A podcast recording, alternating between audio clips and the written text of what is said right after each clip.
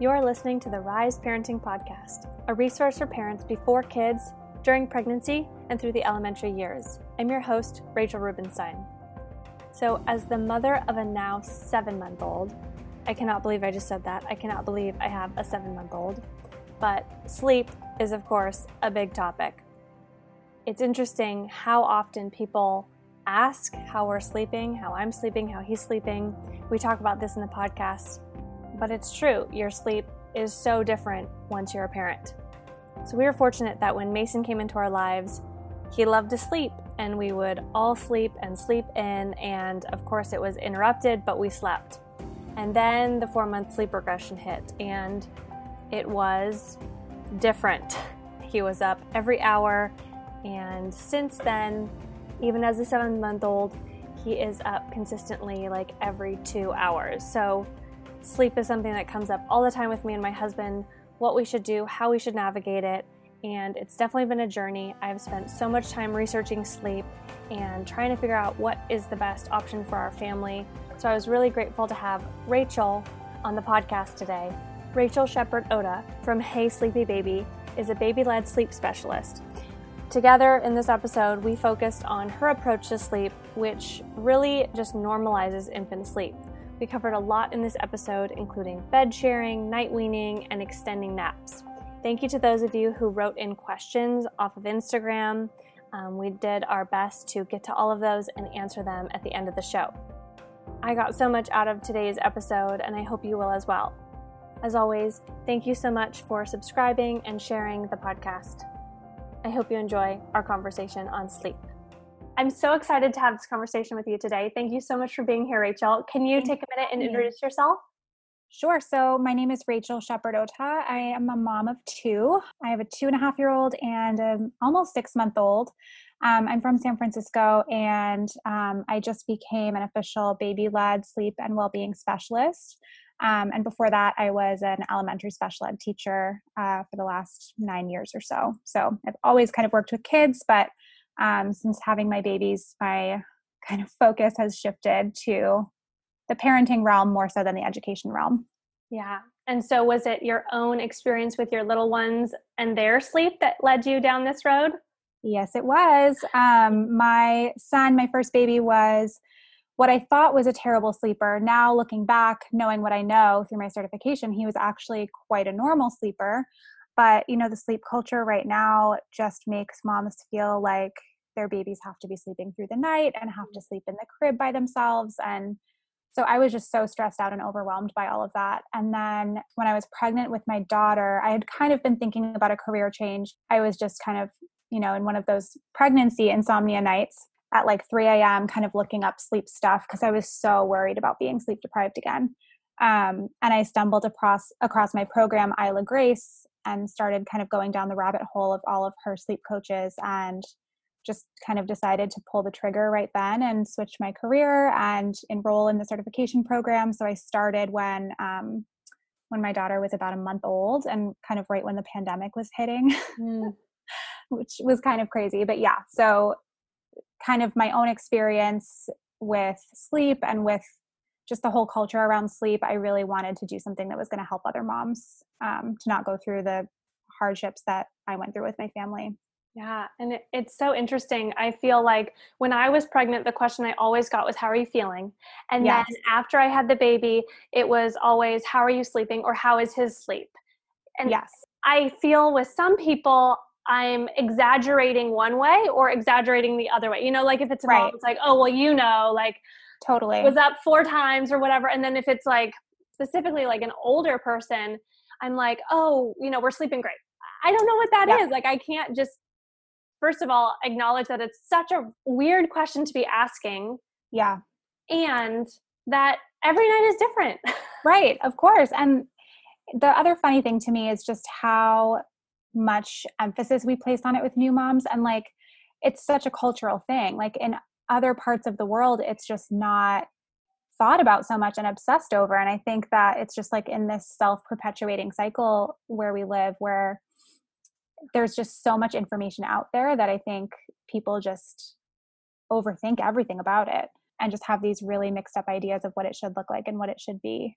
I think that's parenting in general right now, Yeah. but specifically sleep. And it's it's so interesting because my son was just a great sleeper right from the Oh, get lucky go you. until the four month sleep regression.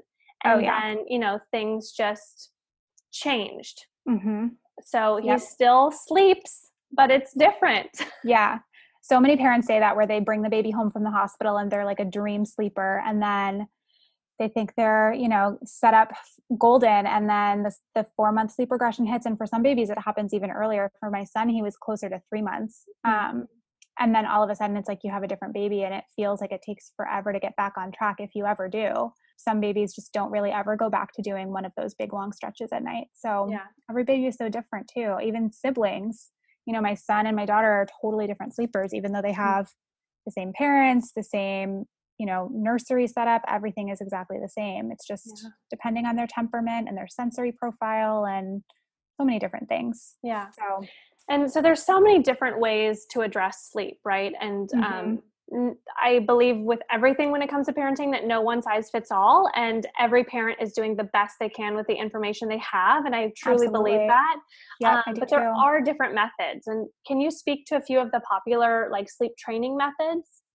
Yeah. So when I um, had my son, like I said, I was really struggling with him because I just didn't understand what you know normal sleep was supposed to look like. So I thought we had really big problems because he was waking up a few times every night to to feed. And so I did a couple different sleep training methods. I read first of all, I read like nine different books. I read um, the first one I read was Twelve Hours by Twelve Weeks um, which I think is like maybe the number one best selling baby sleep book on Amazon. It was for a while, which is, you know, these parents just look up anything that they think is going to help them get sleep. And I was one of them. I was there. And you see this book that promises you're going to have a baby that sleeps through the night by the time they're three months old. And, you know, it's got hundreds of positive reviews and all these testimonials. So you think, oh, this is great. And then when it doesn't work for you, you feel like there's something wrong with you. So I tried that one, that didn't work.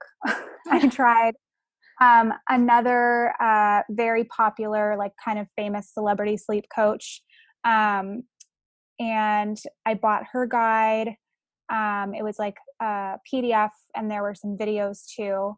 And that one was more of a traditional sleep training method. So, not necessarily full ferberizing, which is leaving your baby to kind of cry it out, um, Mhm. sometimes with checks, sometimes not. Um, but her program did at five months or six months, I think, start to say that babies were ready to be sleep trained, which basically just means that, you know, you're putting your baby down to sleep in a crib and doing your little bedtime routine. You leave the room. If they cry, you either, there are a couple different variations of this, and lots of people have now made their own versions. Basically, there's kind of two schools of thought where you just leave the baby to cry for as long as it takes for them to stop. And then another kind of variation of that is that you let them cry for maybe two minutes, go in and check. Next time they might cry for three or four minutes, then you go in and check. So you're kind of increasing that that time in between the checks. So that's kind of the more traditional, like cry it out um, method that you hear that most people think of when they hear Mhm. the word sleep training. Um, and then there are a couple others, like the Sleep Lady Shuffle, I know is a really popular one where parents start out in a chair right by baby's crib and try to support them to sleep that way. And then each night, the parent moves further and further away from the crib until they're in the hallway. And I think that takes a week or two to kind of fully get through that plan. And then other techniques just kind of are variations of those. Um, there's like the pick up, put down method where you're letting baby cry for a certain amount of time before you pick them up and offer them comfort, and then you put them right back down. So, you know, you can do that many, many times um, before baby finally kind of gives up and goes to sleep. So, really, all of these methods, you know, I tried them and for my family, they didn't work, but I do like what you say that, like, I really feel like every parent is just consuming as much information as they can handle and whatever resonates with them is what they're going to try um, and i think that you know everybody's just kind of making their own best decision that they can and i think that there's a lot of misinformation around sleep training and a lot of studies that have come out that have kind of misled parents.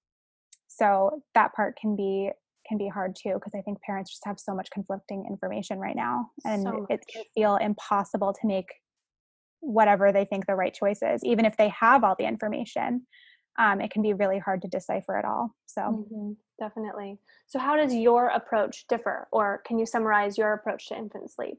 Yeah, so the baby led sleep and well being specialist program, we, as far as I know, are the only sleep trainers that don't use any form of sleep training. Mm-hmm. Um, so a lot of programs now, I think there's starting to be this shift, right, to like gentle parenting, attachment parenting, responsive parenting. Like all of those things are really I don't want to say trendy, but um, they're becoming more popular and more well known. So I think uh, sleep coaches are kind of shifting gears and going to more of that gentle route, which I think is great. Some of those techniques still do incorporate some sleep training. Um, so the idea that baby can be trained or taught to sleep. And I think my approach differs because we I don't believe that babies need or can be taught to sleep. I think that they can be taught to stop signaling for us. So, you know, babies aren't really capable of this like self-soothing that is often talked about with sleep trainers. They're not able to regulate their own emotions. They're not able to regulate their own nervous systems. They rely really, really heavily on their parents for co regulation. So the idea that letting them cry is teaching them to self soothe actually isn't true. So, what I try to do is teach parents how to co regulate with their babies and how to make changes in a really gentle and slow and respectful way and at a developmentally appropriate time. Mm-hmm. So, not expecting a four month old baby to sleep through the night and stop uh, nursing throughout the night. Mm-hmm. Um, so really, I mean, that's why it's called baby led. It's it's not necessarily like, oh, we're just going to do whatever the baby feels like, and like if they're horrible sleepers that are waking up twelve times a night, it's just you know we're going to wait it out. We're going to go with it. That's not what it is. There's still lots of ways and lots of strategies that we can put into place for helping baby start to link sleep cycles and build in better sleep associations and things like that but also just being really realistic with our expectations and knowing that normal infant sleep can look very different across different babies and across different families and while we do want to expect babies to be able to sleep in a way that's going to give them rest and relaxation and give the parents time to themselves and all of that we also want to support that babies most often do need to feed throughout the night. They do really, really need close contact with their parents to feel safe and secure in that attachment and just respecting that. Mm-hmm. Yeah. So when you're working with a family, it's probably pretty different family to family what you're implementing then. Yeah. So some families have a newborn and they're kind of just wanting like a sleep education. They're wanting to know what to expect, how to Mm. set up their sleep space, how to set up their crib. I do talk with a lot of families um, because I tend to get clients that are interested in bed sharing and co sleeping. And there are lots of ways to teach families how to do that safely. Um, it can be really effective uh, for both mom and baby to get more sleep. We, I have clients of newborns that talk about things like that. And then older babies that are stuck in patterns. Um, I just talked to a mom yesterday who um, had a nine month old and her baby had a lot of issues going on with um, like breathing and tongue ties and things like that and so mom had had to hold baby for every single nap and throughout the night every Mm. single day for her entire nine months of life Wow. and so mom was really just kind of at a breaking point and was really exhausted um, Mhm. and so we kind of talked through some some strategies that she could use to start to shift those patterns and then i also work with families of toddlers who are doing things like transitioning from a crib to a bed or um, you know maybe there's a new sibling and they want to talk through how to bring new baby home so i offer support not just with sleep but with you know behavior and attachment and things like that too and talking with families about how to make transitions for siblings that are going to start to share a room or going on a trip or traveling how to um, implement good sleep strategies and habits for things like that. So so it really kind of varies from family to family. Like you said everybody has different needs and what works for one family might drive another family crazy.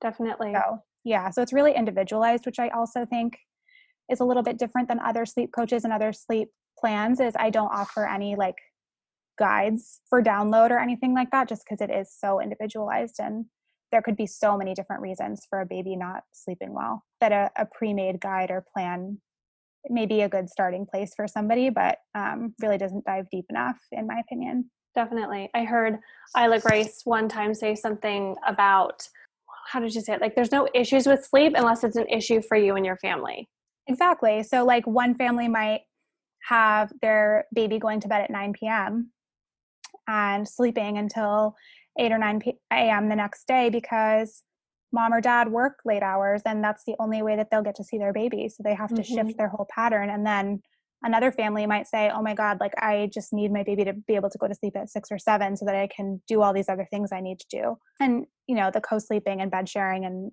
crib sleep and stuff like that that's all so individualized to each family too definitely yeah. yeah. i feel like bed sharing is one of the most polarizing issues around mm-hmm. sleep how do you see that conversation going or kind of where where is your education coming from around that yeah so i um it comes from personal experience and from what i've been taught you know my son in the first few months had a tongue tie um so i didn't really know what that was but it really affected his sleep um, he also had reflux, so he couldn't lay down flat. It was really painful for him. So, long story short, I ended up holding him in kind of like a reclined position on my chest for most sleep in our bed for the first like three months or so. Mm. And now looking back, I'm like, oh my God, that was so unsafe. Like, I should have just learned how to bed share safely so that he could have that comfort of me right there and we wouldn't have so many wakings.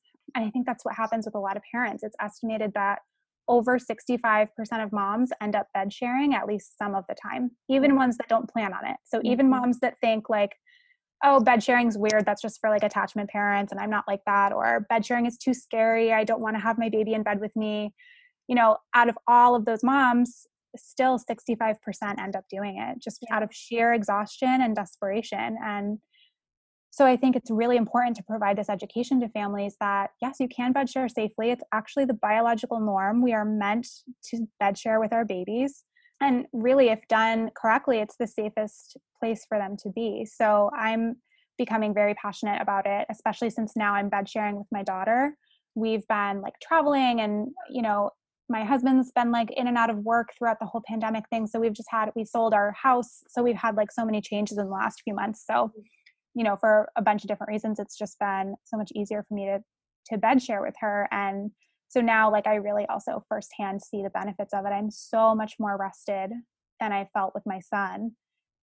And it's weird because i have two kids now like i should be way more exhausted but yeah so i'm just i really think that there's not enough education around how to do it safely and what the risks are and what the benefits are and yeah i think that like hospitals and doctors really kind of discourage it. Yeah. Um, and so parents feel either scared to try it or ashamed to admit that they do it. And that can lead to some unsafe practices. So, yeah, yeah we were we were bed sharing with our baby until six weeks is when we first saw our pediatrician because we had a home birth. And so when mm-hmm. we told the mm-hmm. pediatrician that we were bed sharing and we see a very alternative pediatrician, and I thought she'd be like, "Oh, great." she was like, yeah. "Oh."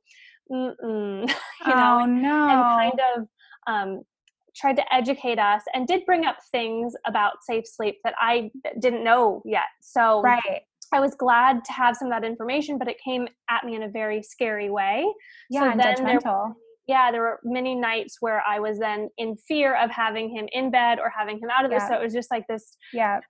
I couldn't find what was right, and um, it's just been a journey. And I think you know learning how to sleep safely is so important and for us it it changed very quickly our son is very mobile he's six months and crawling and pulling up and so mm-hmm. we quickly had to get rails on the bed because there yeah. was a night where he just rolled right out and oh, i I, I was much so more scary. shaken up than him. Yes, he was fine after yeah. I picked him up, whereas I had a day of just like, of course. Oh my God, that'd be terrifying. So terrifying. But, you know, like we should have been more proactive in kind of putting up those methods because we had what was safe when he was immobile, but once he was mobile, it was no longer safe. It's and, totally um, different. Yeah. Yeah. Totally my different. husband is actually like not even sleeping in bed with us right now because we are at my parents' house and we're in a queen.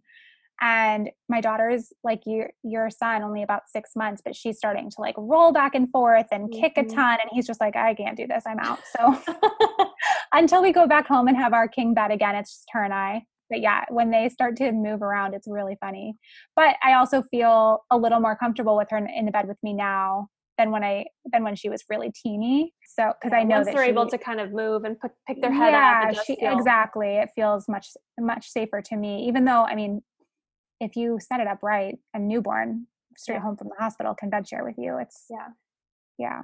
Do you have resources that someone could find um, that you'd recommend to figure out what a safe sleep situation is? Yes. So um, on my Instagram, I have a whole highlight saved. Um, it's called Bed Sharing. Mm-hmm. Um, and I share a lot of different resources and studies on there. And then my favorite books about this are Safe Infant Sleep by James McKenna.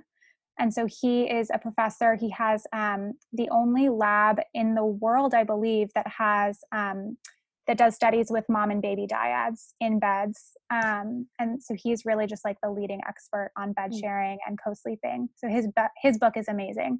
So, so, that's called Safe Infant Sleep. And then also La Leche League, mm. um, their book called Sweet Sleep is another really good one that talks about. Um, it's a, a book mostly geared towards breastfeeding, but it talks a lot about um, breastfeeding through the night and and co-sleeping and and all of that. So those would be definitely my top two books. Safe Sleep by La Leche League is much longer. It's a really thick book. Hmm. So I would probably start with James McKenna's book. And he has like tons of scientific research and studies and talks a lot about you know the anthropology behind mom and baby sleep and and the history of it and goes into kind of debunking a lot of studies and um, and misinformation that's out there about co-sleeping um, so it's for me, it was a good one to kind of introduce my husband to because he was very nervous about the bed mm-hmm. sharing. And I think a lot of information out there is like, you know, it's going to cause SIDS or you're going to roll over onto your baby. So McKenna's book talks a lot about putting those fears at, at bay because if you're setting it up correctly, the chances of those things are actually extremely low. Um, and he gives lots of statistics. So I think that's a really good one. Great. Thank you. Yeah. That kind of leads me to another question around weaning and night feeding specifically because there was a lot of question around number of feeds during night or weaning mm-hmm. while bed sharing and just the the challenge of keeping yeah. your boobs away when yeah. baby's right there crawling yeah. on you right i feel that so real right now um yeah and i mean it's kind of like a pro and a con to breastfeed to breastfeeding and to bed sharing which is that you know, on one hand, you're available to your baby all night. It really helps keep your supply up, and you don't have to get out of bed or go to a different room to breastfeed.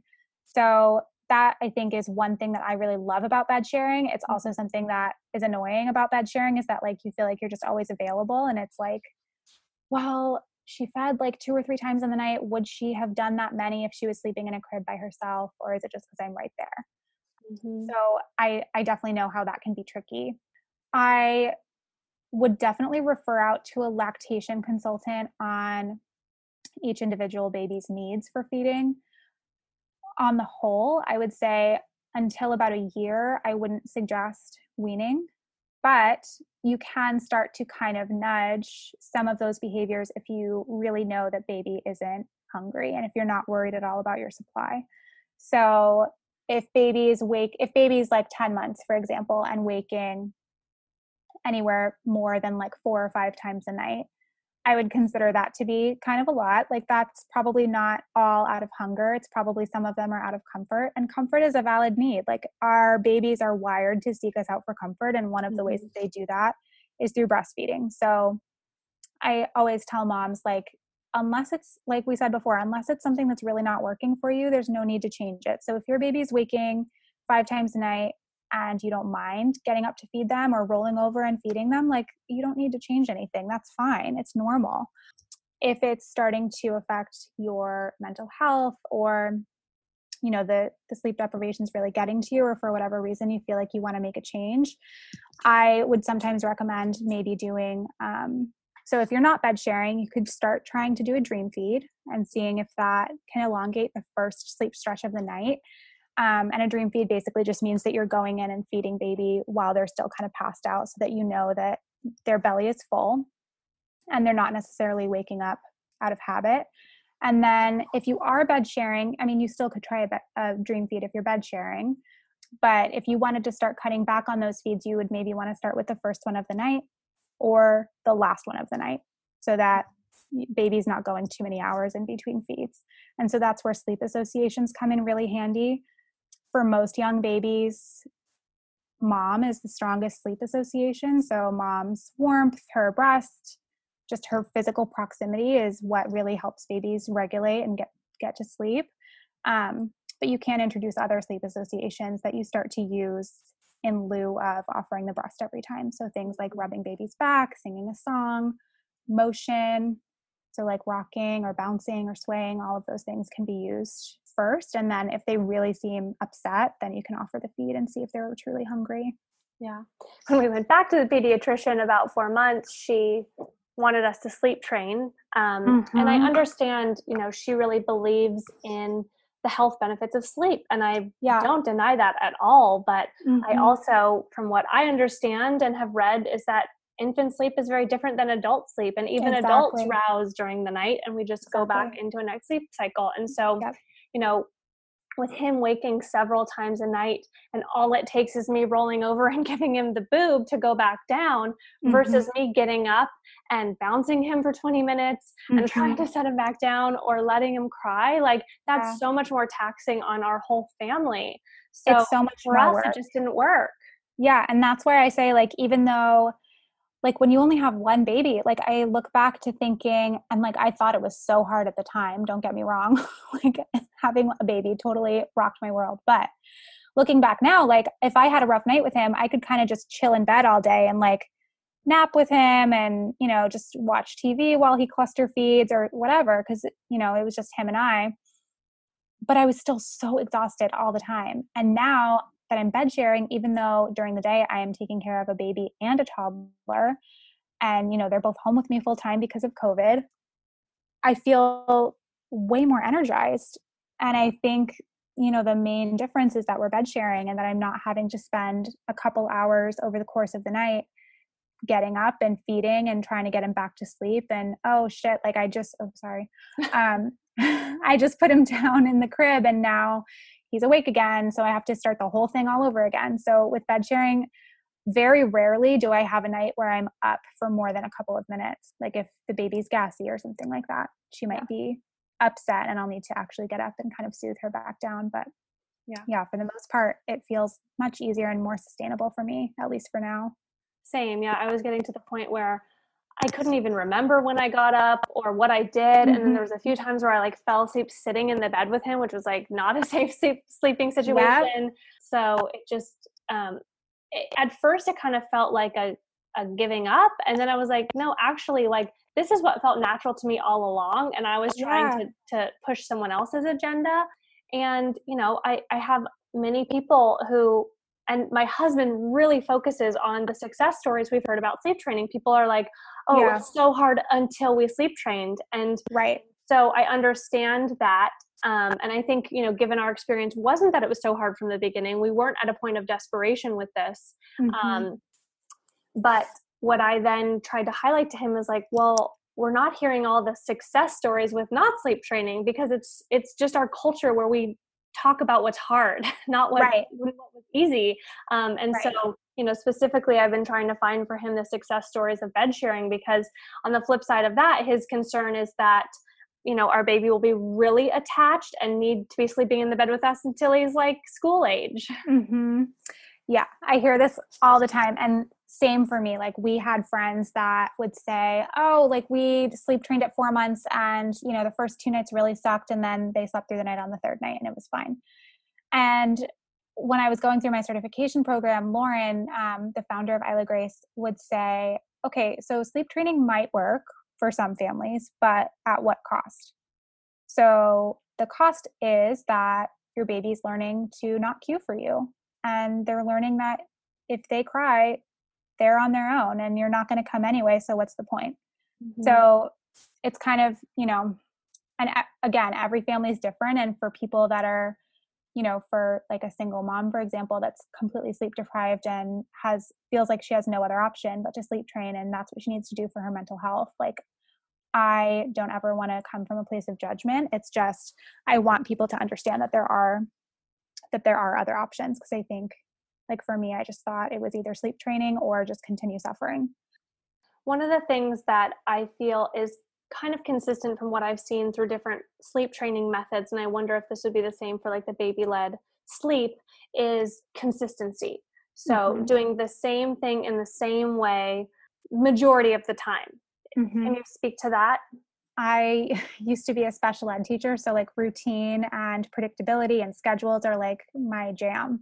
Yeah. Um, so we have been on like I said, our last six months, I think like everybody have been kind of crazy and like definitely not the norm. So we haven't been as um, strict, I guess you would say. But with my son, we started his bedtime routine when he was like a month and a half old, and it has stayed the same. And now he's two and a half. It's it's always been kind of the same routine, and I think like he's always gone down for bed like a dream. Like even though he would have a lot of night wakings and things like that and we struggled for different reasons in the first few months with him and he didn't actually sleep through the night until he was a year old but he's always been great at going to sleep like loves his bedtime. So we would go through his whole routine put him down in his crib most often actually and i hate this term because for most babies it doesn't work at all but we would put him down drowsy but awake in his crib and he did not protest at all. He just knew that, like, okay, this is the time I sleep, this is where I sleep, I love this.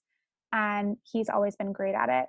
So I do, I feel from experience um, and from working with families that consistency really is so key and that babies really pick up on routine and they really pick up on on that that energy from us that it's like a slow and loving routine it's the same every night they can really count on it and it doesn't feel like chaotic and rushed and anxious.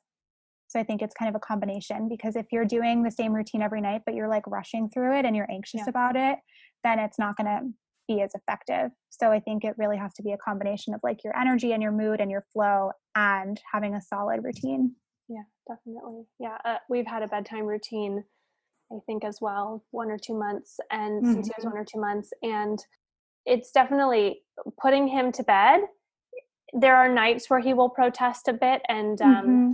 and what we've found actually for putting him to bed is that he needs his space when we've mm-hmm. gone in and offered more support during that time it's made it harder mm-hmm. because we've noticed that like he'll will go in and he'll, he'll kind of startle like we've actually kind of woken him up Oh, so he was kind of putting himself back down and then Yeah, so yeah. he when he's going to bed initially for naps or bedtime, there might be a little bit of crying, but it's it's part of his like wind down, you know, and we mm-hmm. can hear the difference in his cry when it elevates to something else and then we'll mm-hmm. intervene, but that was a big piece for us realizing that he actually needed some of that time and he's great at going down often without crying just putting himself mm-hmm. down like your son um, and then it's in the night where it's very different he responds differently right. like if we give him that time in the night he's like are you kidding me like right, like aren't you going to come get me exactly yeah, yeah. which is so interesting to see uh, you know how and everything is a phase i i totally I keep reminding myself and my husband that like this is just a season and let's really yeah. enjoy the fact that he wants to be near to us. 100%. Yeah, that's such a good point too. And when I think for a lot of first time moms, at least for me, like it feels like it's going to be forever. Like you're saying to yourself, I am never going to sleep again. My life is over. I'm going to feel this tired forever. My child will never sleep by themselves, or they'll never sleep in their own room, or they'll never sleep in the crib. Whatever it is, you tell yourself all these stories, and they're just not true. Like, no kid is going to fifth grade still sleeping in his parents' bed. Or there's other issues. or yeah or, or we need to talk about some other stuff but yeah i mean everything is just a season and i think the phrase like enjoy every moment is so overused because not every part of parenthood is enjoyable. But, you know, if you do take into consideration that those baby years and those baby months are so fleeting and you do just take some moments to kind of soak it in and and to rock your baby to sleep knowing that you're not going to be able to do that forever and you're someday going to really miss it even though in the moment you might hate it and resent it i think it's really a good just mind shift to think about it that way. Yeah. Well, I was really glad to see we got many questions in from listeners Good, for you. yeah. So some are more specific than others. So we'll just Okay. go through and um, see like what your initial responses to them. So um, there were several around bed sharing.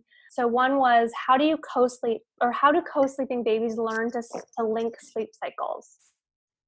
Okay, so for this, I would have to know the age of the baby. Generally, to link sleep cycles, baby needs to have great sleep association. So if you are the only sleep association, every time they wake in between cycles, they're going to seek you out. So I would add in other sleep associations. My favorite ones are kind of the classics like dark room, white noise. If they're old enough, they can have like a little lovey or something that they might grab for instead of grabbing for mom. What is old Um, enough in your in your mind for that?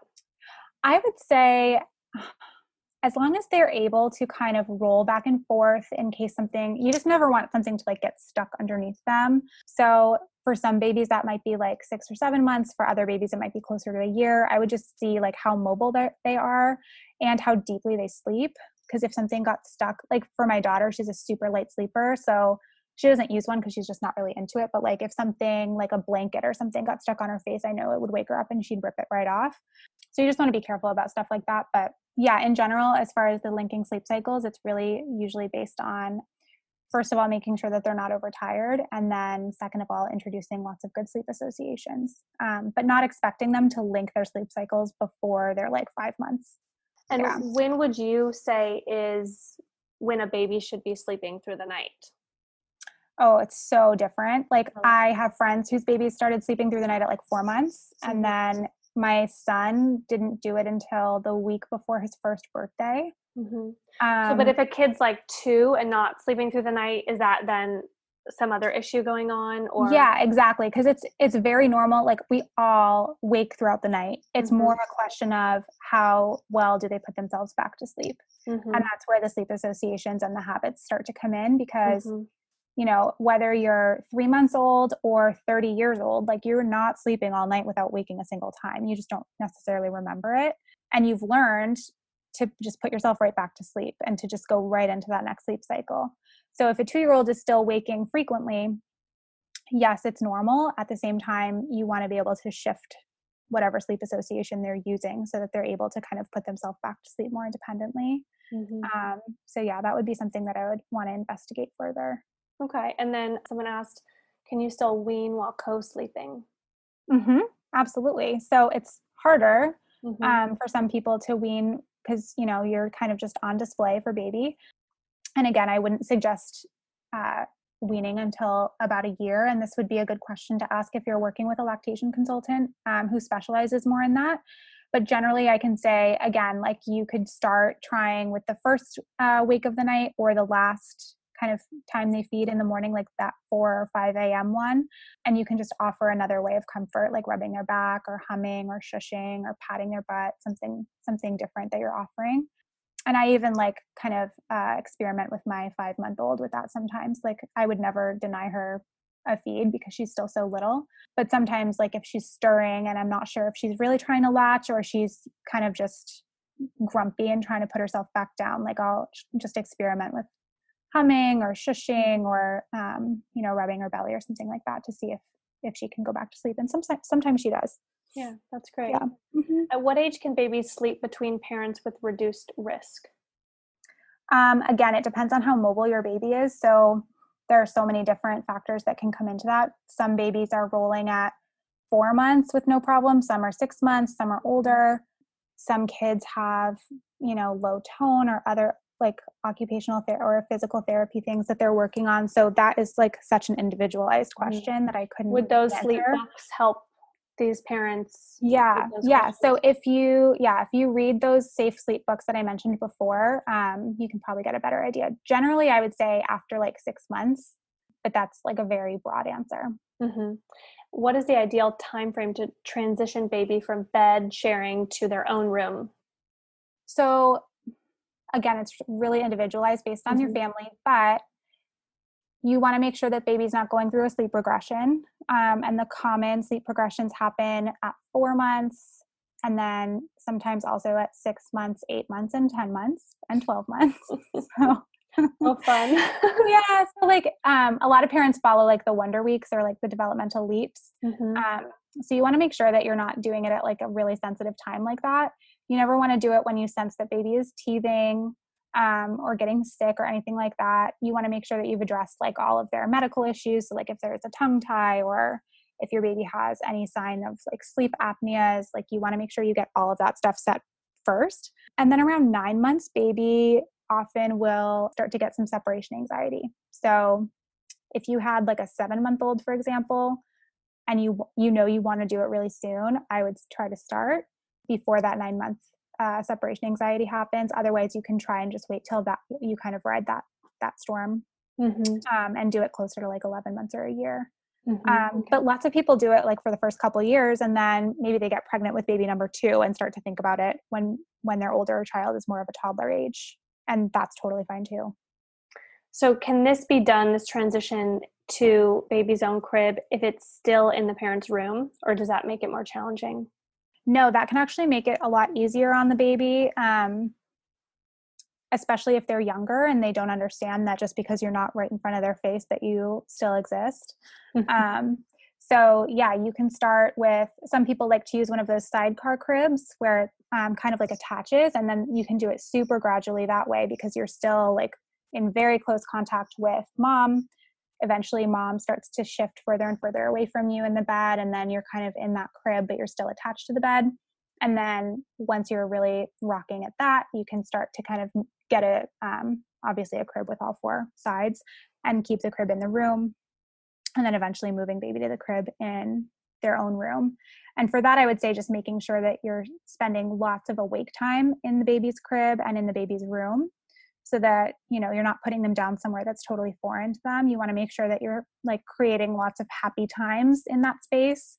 So playing lots of games and lots of cuddles and books and you can maybe do like your whole bedtime routine in baby's new room um, and then still bring them to bed share with you but you know their whole routine has happened in their in their nursery so that eventually that just feels really natural.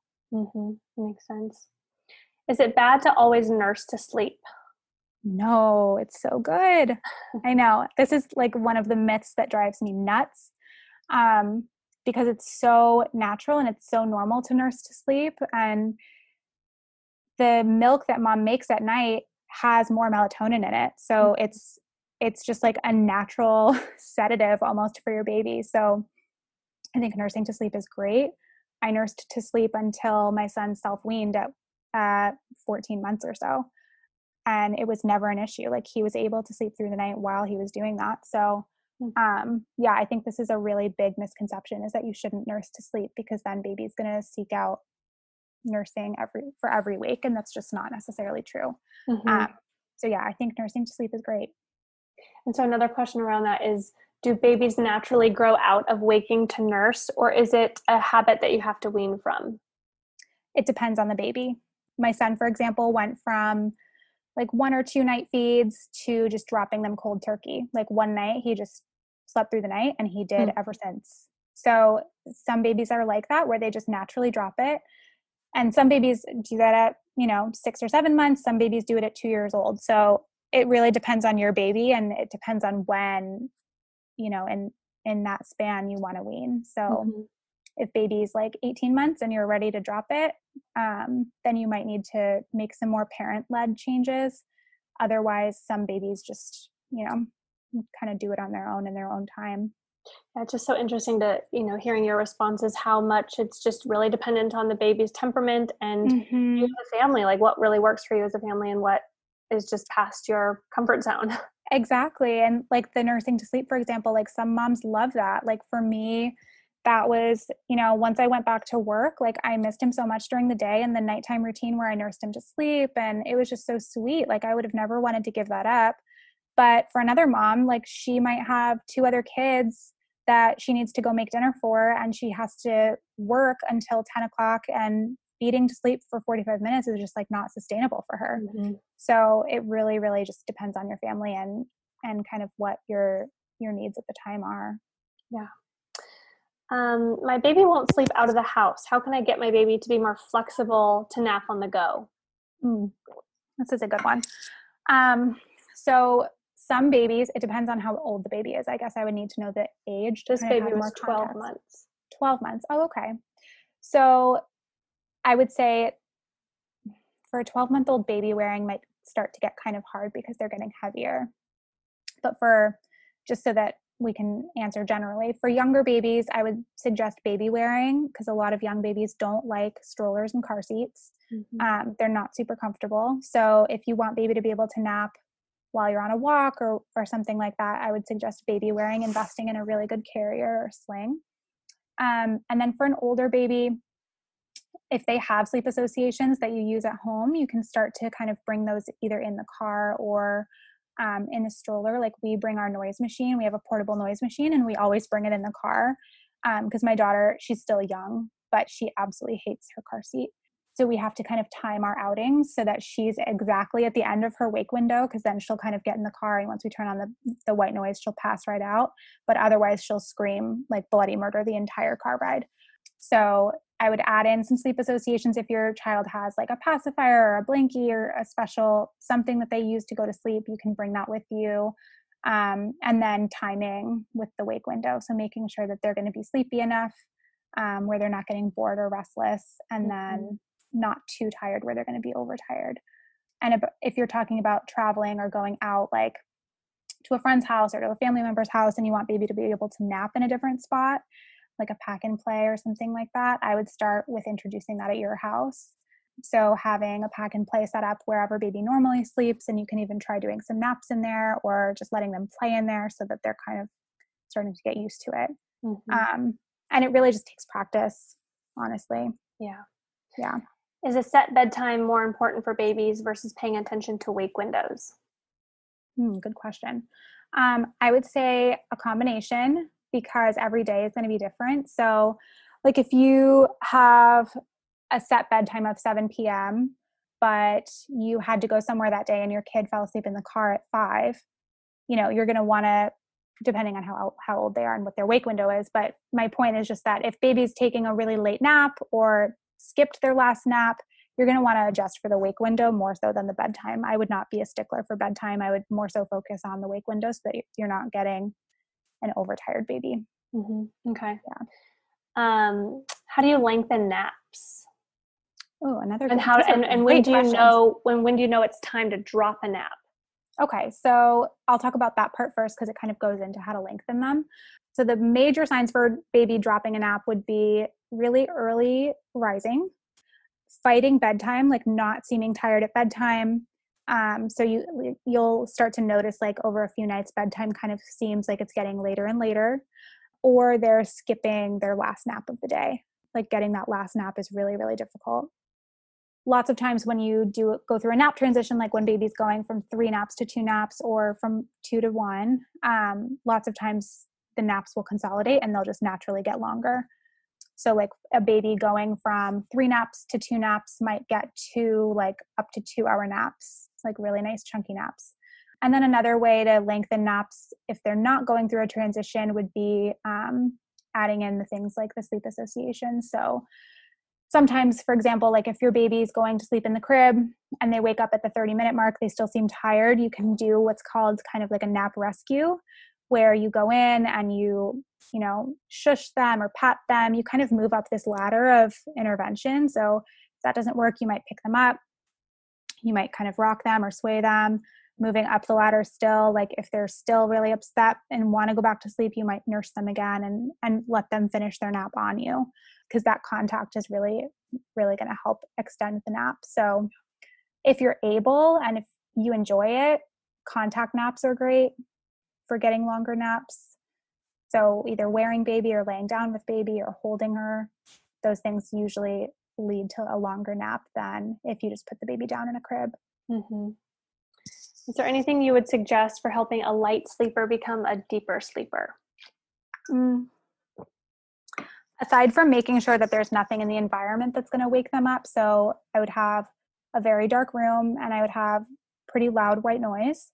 Make sure that they're, you know, dressed appropriately and, and are in a good temperature where they're not going to get too cold or overheat. It's really just some kids are light sleepers and some are deep sleepers. Yeah. And just like adults, like I am a super deep sleeper. Well, not since I became a mom, but I used to be, where like I would literally sleep through a fire alarm. Yeah. Um, and you know, some people wake up at the tiniest little thing. So babies are the same way. They're just little people. So some of them are just naturally light sleepers. I'm sorry. Yeah, it's true.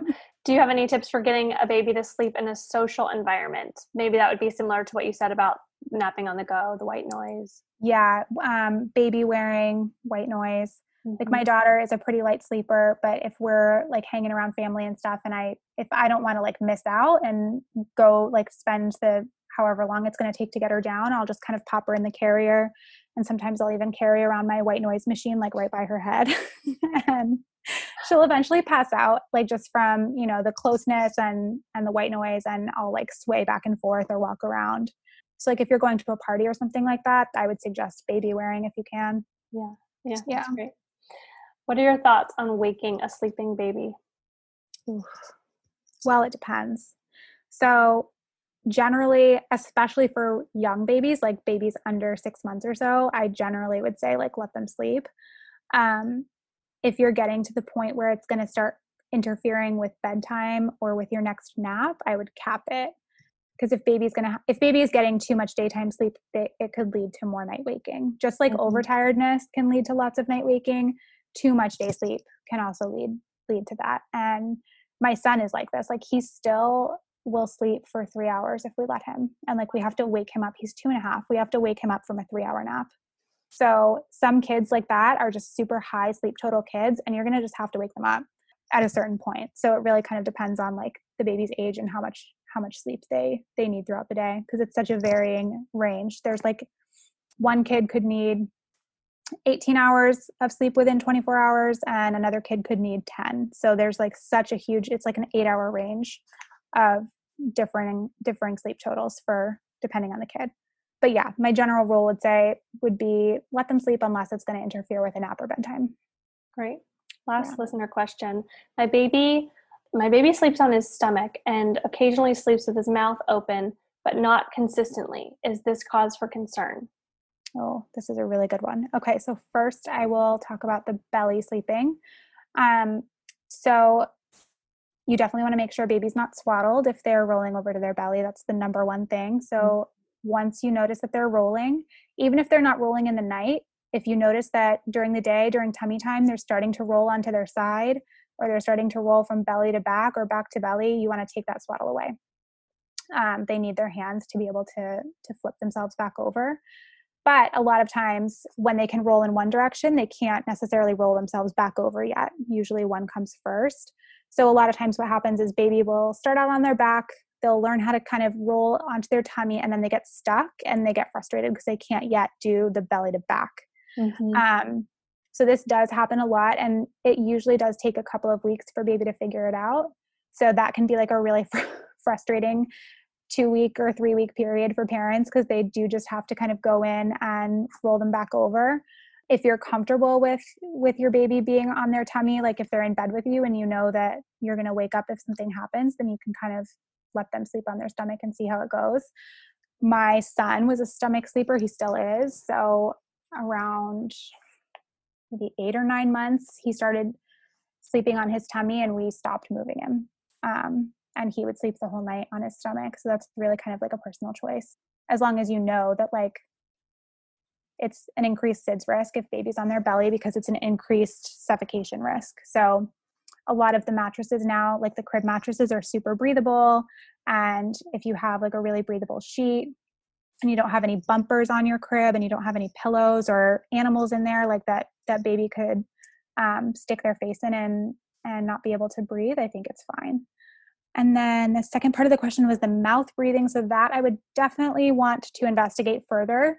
So mouth breathing can be a couple of different things, but the most common and the most likely is that it's a tongue and or a lip tie. So I'd want to get that checked out with either a pediatric dentist that specializes in tongue ties or an ENT or both. Mouth breathing can cause lots of night waking. Um, and it can also um, it's just really not good for baby's brain. You need that oxygen to get to the brain, especially when you're sleeping, and it gets in there through the nose. So, mouth breathing would definitely be a, a big cause for concern for me. So I'd want to definitely look into that with. And what's an what's an ENT? Um, ear, nose, and throat doctor. Okay, great. Yeah. yeah. So your your pediatrician can refer you. Lots of times, pediatricians will um, kind of brush off the tongue tie thing. So mm-hmm. if if you're voicing your concern and they're saying if they're checking your baby's mouth and they say that they don't see one or they say that it's not severe enough, I would seek out a pediatric dentist or even a lactation consultant. Um, sometimes can see them, but again, like I was misdiagnosed twice by lactation consultants hmm. and pediatricians, so it's just not their area of expertise. So interesting. Yeah, so I'd make sure you see someone who specializes in that because you want to get that addressed sooner than later. Um, yeah, yeah. I saw your story about going through that with your daughter recently, mm-hmm. right? Yep, we did hers. We actually did my son's when he was two weeks old, and my daughter was about three months. And yeah, so usually if it's a tongue tie, there will be some other symptoms present as well, like head and neck or shoulder tightness. Um, breastfeeding problems are probably the most common. So there's definitely other symptoms that could be present, but the mouth breathing would be like one of the biggest, um, the biggest ones. You want baby's mouth to be sealed and you want their tongue to be touching the roof of their mouth when they sleep. Mm-hmm. Um, so if they're not able to do one or both of those things, then they're not getting really quality rest. Is that same for us as adults? Mm-hmm. Interesting. Yeah. So like mouth breathing and snoring as adults is so normalized, but it's really, really unhealthy.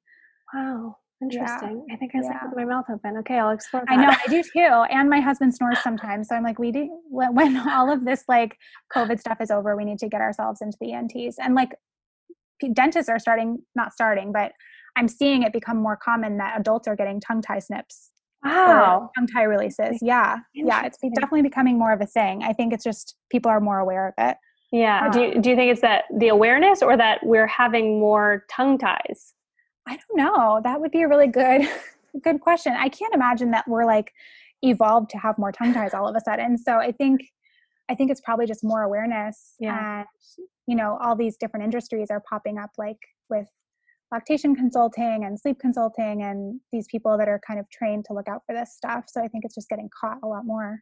Mm-hmm. Okay. Mm-hmm.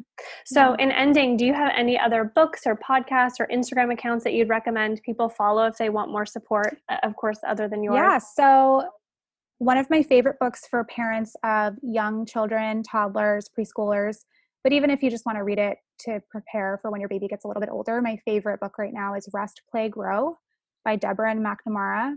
Um, it's an amazing book about parenting toddlers and preschoolers. And it's just that one book alone has like completely transformed the way we parent my son.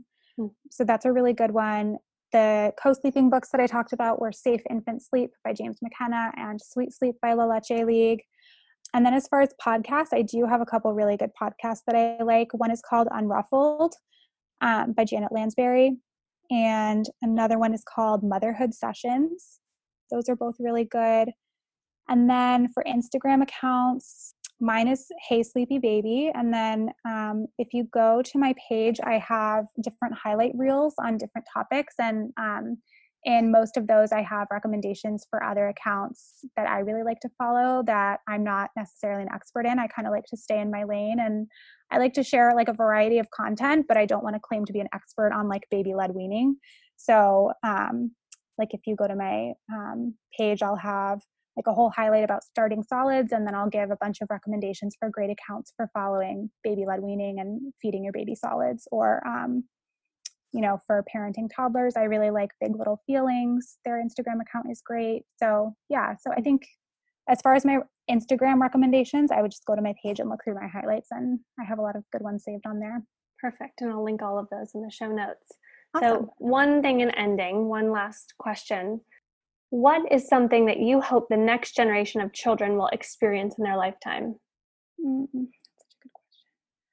I hope that this next generation of kids, the kids that we are raising right now, will be able to feel and express the wide range of their emotions. I think that the way a lot of us were parented, and definitely the way that our parents were parented, were to kind of like stifle down what they might consider negative feelings and distract from their negative feelings, and especially for boys. Um, I know you're a boy mom too, and it breaks my heart that that boys and used to and even still do um, get discouraged from crying and from expressing themselves so i think for me it's just really important to be raising like emotionally intelligent and um, empathetic kids so mm. Yeah and i think sleep sleep can be a big part of that because that's when you can kind of start to show your child that like you're going to be there for them and you're going to support them in their feelings and and all of that so. Yeah. Well thank you so much for taking this time. We thank covered you. a lot of ground so i really we appreciate did. great questions. I appreciate your listeners sending those in. Yeah they were good. Well hopefully yeah. that's helpful to everybody and thank you for this time. Thank you